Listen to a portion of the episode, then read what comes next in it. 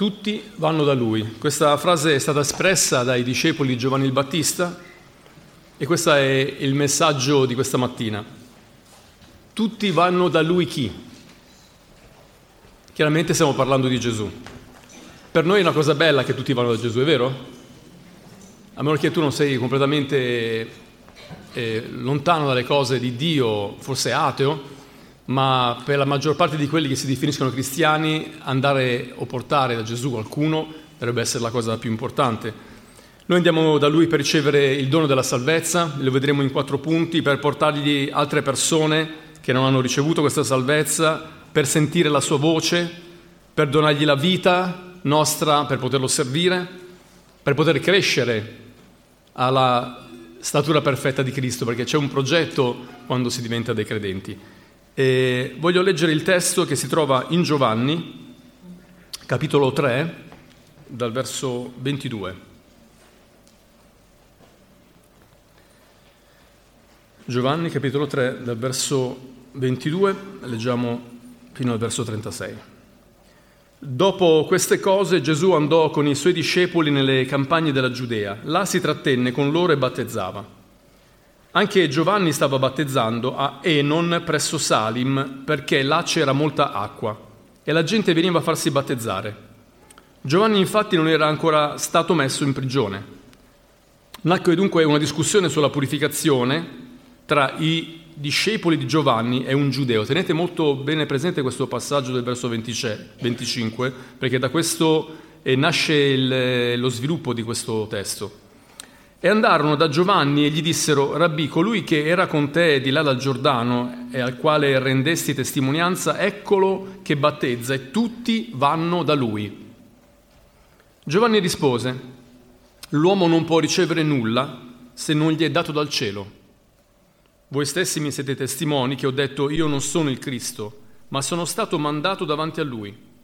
Colui che ha la sposa è lo sposo ma l'amico dello sposo che è presente e lo ascolta si rallegra vivamente alla voce dello sposo. Questa gioia che è la mia è ora completa. Bisogna che egli cresca e che io diminuisca. Colui che viene dall'alto è sopra tutti. Colui che viene dalla terra è della terra e parla come uno della terra. Colui che viene dal cielo è sopra tutti. Egli rende testimonianza di quello che ha visto e udito, ma nessuno riceve la sua testimonianza. Chi ha ricevuto la sua testimonianza ha confermato che Dio è veritiero, perché colui che Dio ha mandato dice le parole di Dio. Dio infatti non dà lo Spirito con misura. Il Padre ama il Figlio e gli ha dato ogni cosa in mano. Chi crede nel Figlio ha vita eterna. Chi invece rifiuta di credere al Figlio non vedrà la vita, ma l'ira di Dio rimane sopra di lui. Abbiamo letto che dopo queste cose, Gesù aveva appena finito di celebrare la Pasqua, si trovava a Gerusalemme, dove in un colloquio segreto alla sera, vi ricordate, incontrò Nicodemo. Molti conoscono questa storia che parla della nuova nascita e dopo questo, dopo questo incontro eh, Gesù con i suoi discepoli andò verso la Galilea e perciò eh, percorse quei passaggi che obbligavano i pellegrini a, ad andare da Gerusalemme e poi per ritornare nei vari, nei vari luoghi dove loro si trovavano. E si trovarono, sia Gesù con i suoi discepoli, a sviluppare un ministero che era molto simile a quello di Giovanni il Battista. Perciò eh, abbiamo letto qui che eh, Gesù si trattenne con loro e battezzava e anche Giovanni stava battezzando a Enon presso Salim, sarebbe sorgente della vita, sorgente eh, di pace, questa parola, e Salim. In quel momento c'erano due ministeri che operavano nello stesso territorio. Giovanni aveva un ministero che era veramente potente e molte persone andavano a farsi battezzare da lui. Anche Gesù ricordiamo che è stato battezzato da Giovanni il Battista e ha cominciato proprio il suo ministero. Vi ricordate che Gesù andò da lui, ma se voi leggete il capitolo 3 di Matteo, non abbiamo il tempo questa mattina di poterlo approfondire, c'è un verso che mi ha colpito tanto e sicuramente dà la chiave di lettura per questa discussione, questo, questo timore dei discepoli di Giovanni il Battista che Gesù faceva più discepoli di, di Giovanni. Letto, si legge nel, in Matteo capitolo 3, verso 5 e 6, Allora Gerusalemme, tutta la Giudea e tutta la regione intorno al Giordano accorrevano a lui ed erano battezzati da lui nel fiume Giordano, confessando i loro peccati. Sembra quasi una, generaz- una esagerazione, ma Gerusalemme, la Giudea, le regioni intorno al Giordano correvano verso Giovanni il Battista. E lui non predicava certamente un, un, un, messaggio molto semplice, portava le persone al pentimento e al ravvedimento. Quel battesimo aveva il significato di purificazione. Significava che tu hai confessato i tuoi peccati a Dio, questo è l'esempio esterno della, della purificazione che tu hai ricevuto dentro di te. La gente perciò in quel momento ha visto predicare lo stesso messaggio, sia quello di Giovanni il Battista, ma anche quello che predicava Gesù ai suoi discepoli. E in, in, in sostanza era questo, pentitevi perché il regno dei cieli è vicino. Ecco che c'è questo momento che dà forza al messaggio dove un giudeo suscita una discussione ed è una discussione che riguarda la purificazione. Io, come penso chi ha letto la Bibbia, si è chiesto ma qual era il significato di questa discussione? Perché dovevano discutere sulla purificazione?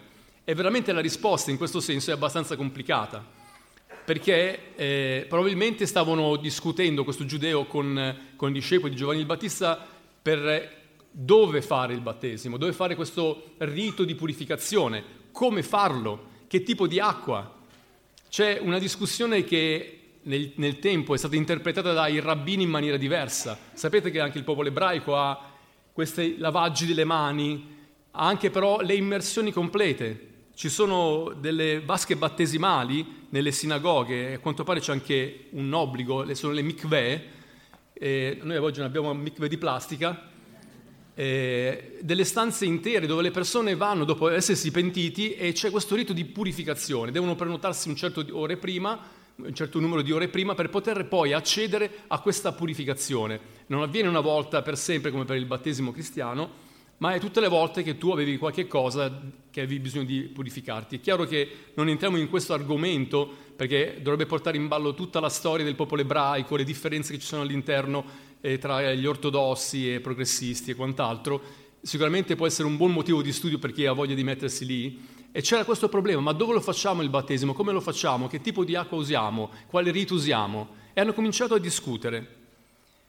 Ma eh, il verso 26 dice qualcosa che ci fa sviluppare il nostro testo.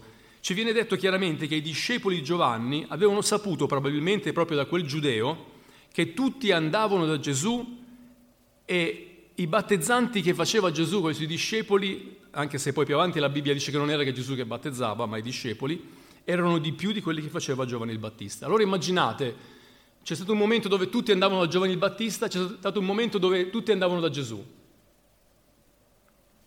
Non so il motivo che stava cercando questo giudeo, se era creare il conflitto, creare la competizione, ottenere una reazione da Giovanni? Non sappiamo questo. Ma sicuramente i discepoli sentivano questa competizione ed erano tentati dalla gelosia di poter intervenire ed erano dispiaciuti che tutti andassero da Gesù. E da questo punto riceviamo oggi degli insegnamenti che riguardano, riguardano sicuramente il contesto nel quale è successa questa storia, perciò i discepoli di Giovanni Battista, eh, riguardano i battezzanti e il cammino che loro dovranno fare, ma riguardano anche, credo, tutti noi, perché ci sono delle cose molto importanti che vogliamo tenere presente. Vado rapidamente allo sviluppo di questi quattro punti. La prima è questa. L'uomo non può ricevere niente se non gli è dato dal cielo. Noi cominciamo con un dono, Abbiamo cantato che Gesù è venuto in una mangiatoia e lì è arrivato il dono, ma poi è cresciuto, ha cominciato il suo ministero. Non è stato soltanto un predicatore, una persona che sapeva parlare con potenza, come tanti hanno dichiarato, ma è venuto per compiere un'opera, che è l'opera redentrice della croce. Muore sulla croce al posto nostro. Tutta la storia della Bibbia va a finire su una croce, perché se voi leggete la Bibbia ci sono le storie di tutti gli uomini, anche dei migliori e dei loro fallimenti. Non viene nascosto niente, anche le cose delle quali noi a volte ci vergogniamo di parlare. Anche uomini chiamati amici di Dio hanno fatto dei peccati che possono sembrare assurdi. Perché viene scritta la storia delle difficoltà di poter fare la volontà del Signore? Per poter arrivare in quel giorno dove il Signore Gesù, incarnato, viene sulla terra, vive, dà un esempio, insegnamenti e ci fa un dono. E il dono è il dono della salvezza. Per questo l'Evangelo predica una buona notizia che è questa, non ti puoi salvare attraverso le tue opere. Perché se tu potessi salvarti attraverso le tue opere, la morte sulla, cri- sulla croce sarebbe una morte inutile. Una delle tante morti, delle migliaia di morte con supplizio che usavano in quel tempo per poter fare stare tranquilli i popoli, ma quella morte aveva un significato diverso. E oggi la figura del battesimo ha proprio, come spiega l'Apostolo Paolo, ha proprio questo simbolismo. Loro non lasceranno i loro peccati nell'acqua, già gliel'abbiamo spiegato, ma questo rito significa, è simbolo della morte, perciò quando una persona muore che succede? Sono quelle domande semplici, dice che succede? Viene seppellito. Avete imparato una cosa nuova, non credo. Perciò ecco che c'è l'immersione, questa è la sepoltura. Però grazie a Dio non li terremo sotto l'acqua, gliel'abbiamo già promesso questo. Quando vengono fuori, questa è la resurrezione. Perciò Cristo ci porta in quello che è la realtà del dono che viene fatto in noi. Quello che succede a Lui succede anche a noi. Faccio spesso questo esempio, mi piace perché mi ha fatto capire come posso essere messo in Cristo. Credo a quello che Lui ha fatto per me. Credo che io non mi posso salvare perché sono un peccatore e vengo integrato nella sua azione per me. Questa è una Bibbia. Avrei voluto prendere un altro, un altro libro per fare questo esempio, ma senza mancare di rispetto. Questo sono io. Questo è Gesù. Io vengo messo qua dentro. Qualunque cosa succede a, a questa Bibbia, se la butto nell'acqua, è il destino di questo. Se la butto in qualche altra situazione, fuoco, qualunque altra cosa, per questo dico che parlo con rispetto, quello che succede a questo libro è quello che succede a me. Cristo porta tutti quelli che credono sulla croce. E mentre io non potevo salvarmi, ecco che Lui mi dà la possibilità di pagare al mio posto. Per questo dobbiamo cominciare con questo fatto dove l'uomo non riceve nulla se non gli è dato dal cielo. Puoi fare ciò che vuoi, comportarti bene, spero che lo farai, per te stesso, per la tua famiglia, per una buona società, tutto ciò che possiamo dire di buono. Ma la comprensione della croce è quella che ci porta a capire veramente il messaggio biblico. Per questo l'Evangelo è una buona notizia. Qualcuno lo ricorda perché ci sono dei doni che il Signore ha fatto è come quando parliamo di doni, qui possiamo aprire veramente una serie di argomenti che non possiamo certo approfondire adesso, come i doni spirituali, i carismi che Dio dà alla Chiesa, che Dio dà alle persone, i talenti che Lui ti ha affidato, che tu devi amministrare, sono doni che Lui dà alla tua vita. Perciò ricordatevi, e mi rivolgo a voi che dovete battezzarvi, che ciò che voi dovete fare è continuamente cercare il dono che viene dall'alto. Cominciate per lo Spirito e continuate per lo Spirito. C'erano delle intere chiese che avevano cominciato per lo Spirito avevano continuato per la carne, avevano cominciato in una maniera e poi erano ritornati a dover pensare che si potevano salvare soltanto facendo qualche cosa. Il Padre ama il Figlio e gli ha dato ogni cosa in mano. Chi crede nel Figlio ha vita eterna, perciò non passa dal giudizio, ma passa alla vita. E Gesù dona questa vita a tutti quelli che semplicemente credono. Credo che il messaggio più difficile di questo dono è il fatto che è troppo semplice. Ma non è proprio così semplice perché devo riconoscere di essere qualcuno che ha bisogno della grazia. La grazia è riconoscere che io sono un peccatore. E questo esempio ve lo faccio perché l'ho vissuto in prima persona. Ho conosciuto un ragazzo in carcere, non sono stato in carcere perché mi hanno arrestato, ma andavo a portare il messaggio della parola, perché ho detto questa cosa in un'altra chiesa e mi hanno detto, ah, è stato anche in carcere andato in carcere, andavo in carcere per diversi anni per portare il messaggio della parola. E ricordo un ragazzo che ha detto io andrò al processo perché sono innocente. Mi stanno offrendo patteggiamenti, sapete che ci sono riduzioni di pena e quant'altro, devono soltanto riconoscere di, di avere sbagliato. Lui dice, io sono innocente, diceva questo, affronterò il processo. E mi ha fatto comprendere questo, che accettare la grazia sembra una cosa così semplice, ma devo accettare di avere bisogno di questa grazia. E qui è la cosa difficile. Signore, io sono un peccatore, ho cercato di fare la tua volontà, voglio piacerti, ho fatto tante cose della religione e il mio cuore non è contento. E ho bisogno che tu mi fai un dono. Voglio Gesù, voglio realizzarlo, voglio credere in quello che Lui ha fatto e voglio ricevere anche in questo giorno questo dono che viene dall'alto. Non puoi fare nulla se non ti è dato dal cielo. Così anche il ministero, Giovanni il Battista, era un ministero che veniva come un dono. Amen? Perciò prendiamo ogni cosa come dono. Grazia significa bene immeritato tutto quello che è intorno a te, comincia a riceverlo come dono. A volte pretendiamo delle cose e viviamo male. Qualunque cosa ti fanno, ti danno, sii contento di quello che ti offrono, ricevi il dono, non pensare a ciò che tu potresti meritarti di avere e aspetti che qualcuno ti dia quello che ti meriti, tutto quello che c'è intorno a te possa essere preso come dono.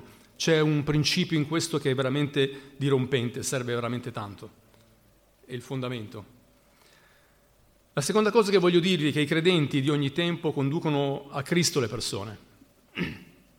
Siamo mandati davanti a Lui, davanti a Gesù. Giovanni sappiamo che preparò la venuta fisica e l'inizio del ministero di Gesù. Quando Giovanni vide Gesù arrivare nell'acqua non voleva battezzarlo.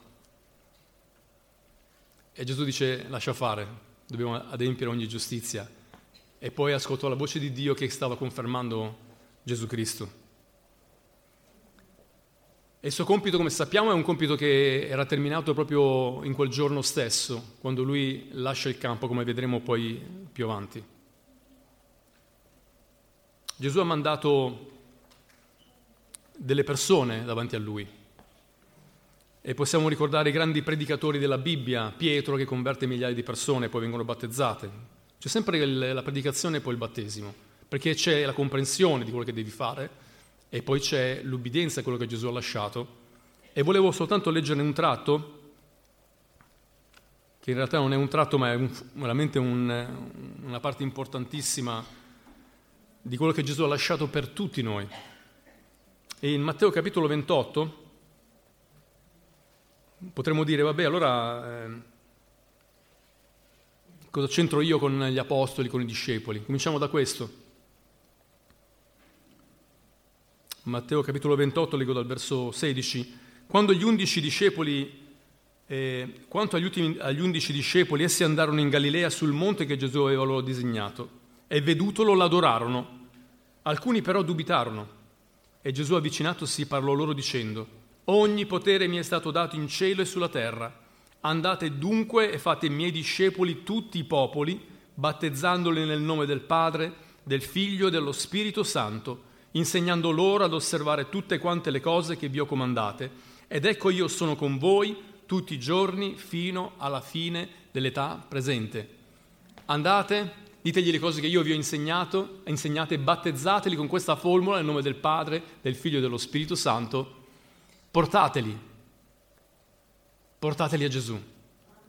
Non portateli a denominazioni, non metteteli sotto dominio di potere non importa quale possa essere di origine, dobbiamo portare le persone a Gesù. Qui sembra un mandato diretto soltanto ai discepoli e questa è la parte più importante, ma c'è un versetto in Atti capitolo 8, il verso 4, dopo che la Chiesa è stata perseguitata, la Chiesa di Gerusalemme intendo, che fa comprendere che questo messaggio non è affidato soltanto agli specializzati, non è affidato a classi sacerdotali, e neanche soltanto ai testimoni oculari della vita di Gesù. Atti 8 verso 4 dice allora quelli che erano dispersi se ne andarono di luogo in luogo portando il lieto messaggio della parola. Cosa fa una persona quando è perseguitata? Scappa e cerca di salvarsi la vita, ma queste persone avevano un messaggio da condividere e hanno preparato il messaggio di Cristo per quelle persone che avevano bisogno di capire cos'è l'Evangelo, questa buona notizia. Perciò portiamo le persone a Gesù. vogliamo parlargli di lui, vogliamo portarli a, fare un'esperienza personale. E questa è la seconda cosa che ci viene ricordata da, da Giovanni il Battista. Andiamo davanti a lui fino all'ultimo giorno. Terzo punto.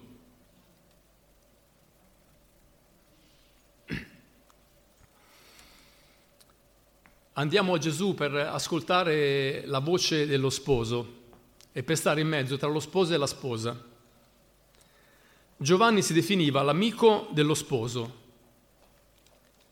che è qualcosa di simile oggi al testimone, solo che una volta il, l'amico dello sposo organizzava i dettagli del matrimonio, si preoccupava degli inviti, qualcuno direbbe se ci fosse stato oggi avrei avuto meno problemi a sposarmi, si preoccupava di fare gli annunci, organizzava l'evento, wedding planning, ok lo sapete anche voi, quella cosa lì, presiedeva la festa nuziale, un po' come faceva Maria, vi ricordate? Aveva questa figura, stare in mezzo e fare in modo che tutto andasse bene. Quando il matrimonio veniva consumato, lo sposo annunciava il fatto con un grido. Pensate cose strane. Quando gli amici dello sposo sentivano la sua voce, sentivano felici e sollevati perché il loro lavoro era finito. Noi vogliamo ascoltare la voce dello sposo e vogliamo stare tra lo sposo e la sposa. Anche se noi facciamo parte della sposa, vogliamo avere la gioia che aveva Giovanni il Battista di ascoltare la voce di Gesù.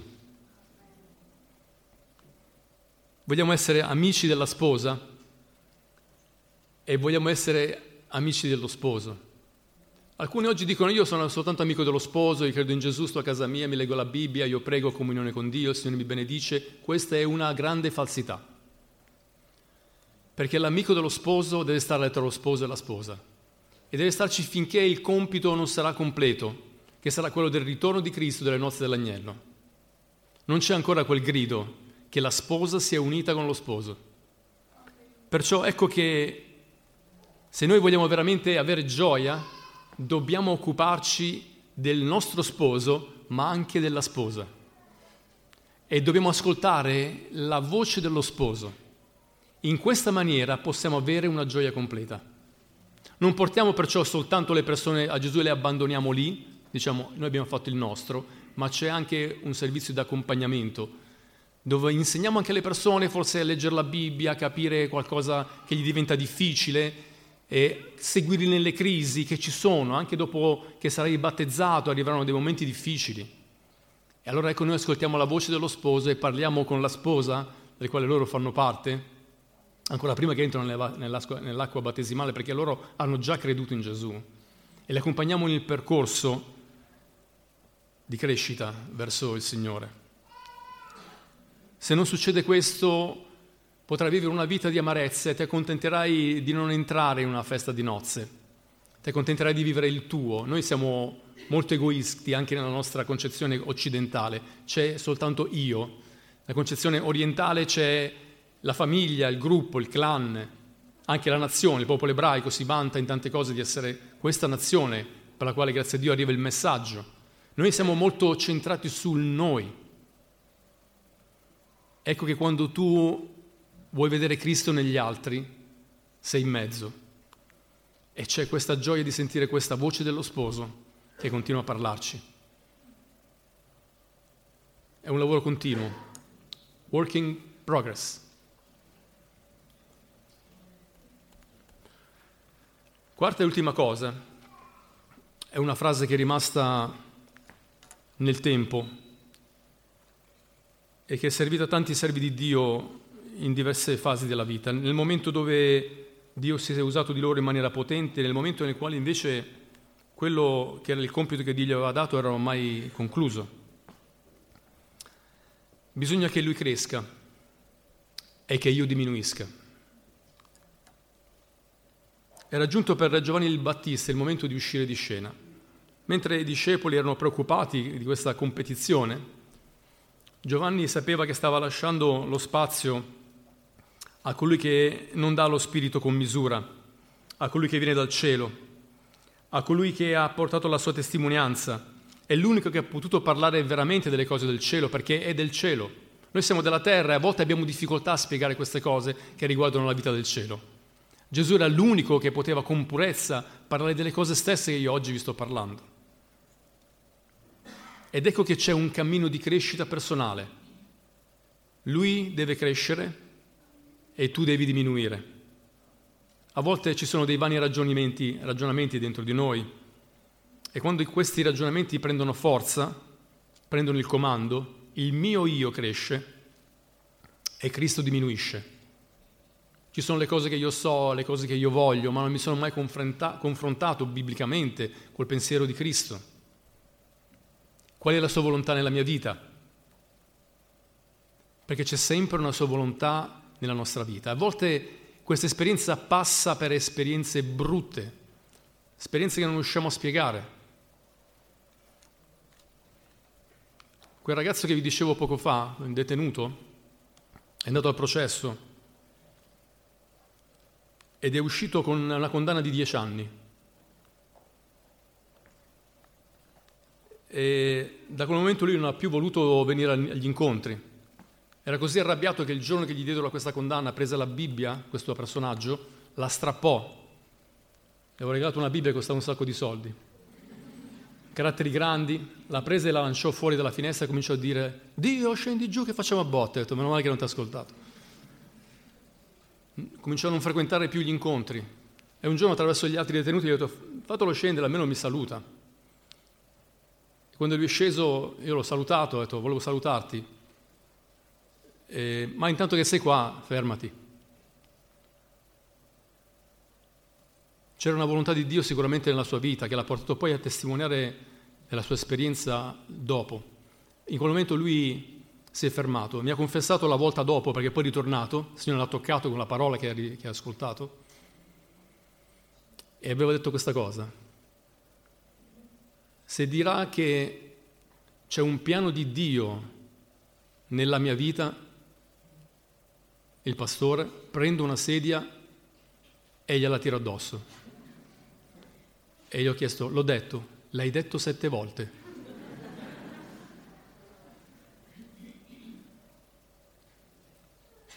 lui deve, diminu- lui deve crescere e io devo diminuire.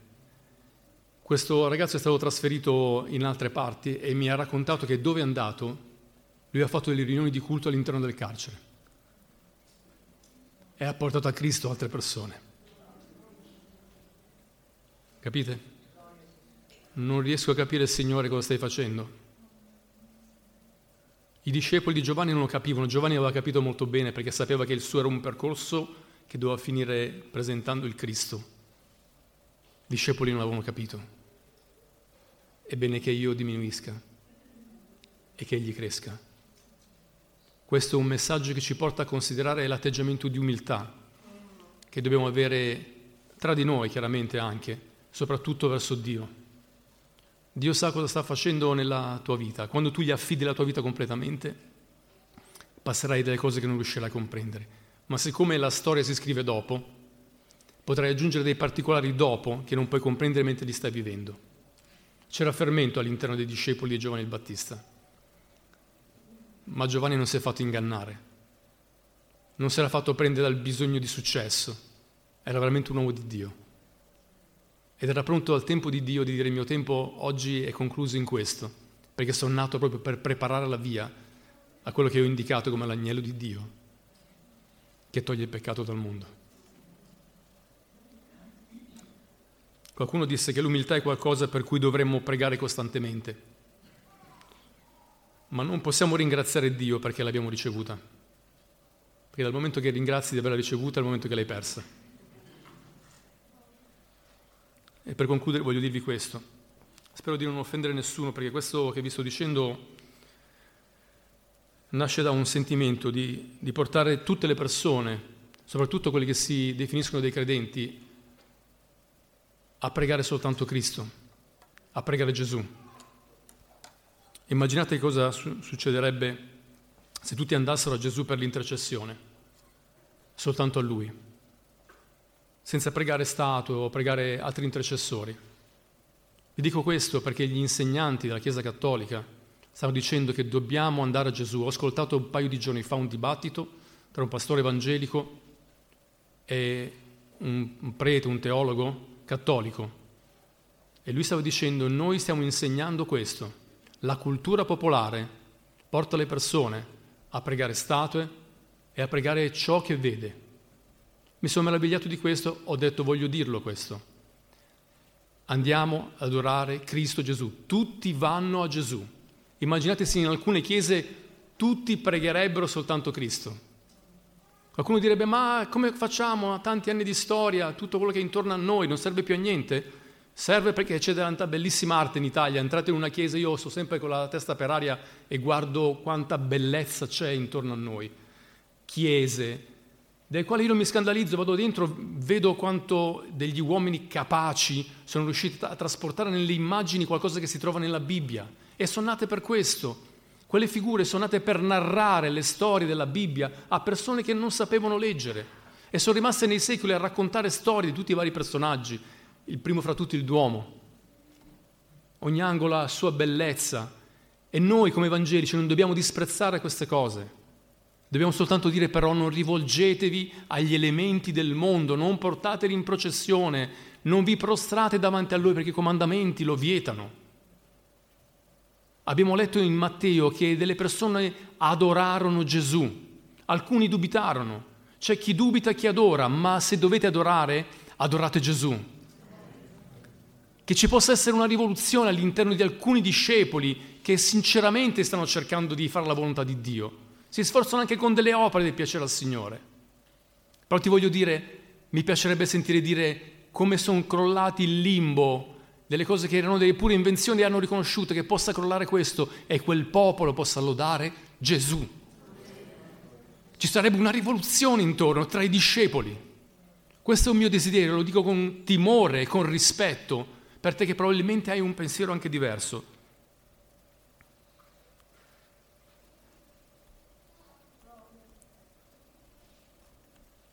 Immaginate cosa potrebbe succedere se tutti coloro che si definiscono cristiani riconoscessero la presenza di Cristo in un rapporto maturo, nei momenti di gloria come nei momenti di umiliazione. Dove la religione non è qualcosa che riguarda le feste o riguarda un rito che viene fatto una volta ogni tanto, compreso anche il nostro battesimo, lo dico anche a voi ragazzi.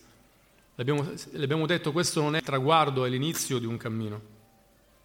Dovete crescere, come dobbiamo crescere tutti noi. Immaginate cosa succederebbe se tutti quelli che si professano cristiani, non praticanti, cominciassero a cercare la comunione con la sposa e lo sposo. E se tutti noi che siamo ministri dell'Evangelo ci impegnassimo ad essere seri nelle cose che predichiamo, ad essere di testimonianza, portando veramente le persone a Cristo e non a scandalizzarle con i nostri comportamenti. Perché non basta soltanto parlare, lo sappiamo dobbiamo portare le persone a Gesù anche con la nostra testimonianza. Persone che si interessano degli altri, non soltanto di se stesso. Anzi, veramente non importa proprio cosa succede a me, l'importante è che tu stai bene. Immaginate cosa potrebbe succedere se il tuo successo tutte le volte viene celebrato da me anche se io non ho ricevuto niente. Ci sarebbe qualcosa che ci porterebbe a desiderare di far parte di ciò che viene conosciuta come la Chiesa del Signore. Tutti vanno da Lui. Non è un timore, ma è un bisogno. Oggi voglio con te pregare per concludere questo messaggio e voglio chiederti di il tuo capo dove ti trovi. Signore, abbiamo bisogno di te, Signore Gesù. Ti ringraziamo perché tu parli al nostro cuore, ascoltiamo la tua voce anche se per qualcuno potremmo sembrare dei pazzi, ma tu stai parlando ancora oggi e vorrei che questo messaggio possa raggiungere la vita di qualcuno in questo luogo, che forse ha perso anche il senso della propria esistenza, di chi è, di cosa sto facendo. Che qualcuno ti possa oggi pregare, forse anche per la prima volta, dicendoti Signore io voglio metterti alla prova, sempre cercato di starti lontano, dalle cose che riguardano la Chiesa, per via di tutti gli scandali, ciò che avviene intorno. Signore, tu sai che ho delle buone motivazioni. Ma puoi pregare, Signore Gesù, in questo giorno, rivelati nella mia vita. Fammi sperimentare le cose che ho ascoltato in questo giorno. Fammi trovare un gruppo di persone con le quali io possa condividere la mia fede, ma possa condividere anche le mie cadute, che possa condividere la mia debolezza, sapendo che anche loro sono salvati per la grazia e nessuno merita di poter entrare in paradiso se non per l'unico sacrificio di Cristo sulla croce. Che tu possa pregare il Signore Gesù di poter fare di te una persona salvata. Che ti possa fare grazia di comprendere i messaggi che sono incastonati nella parola di Dio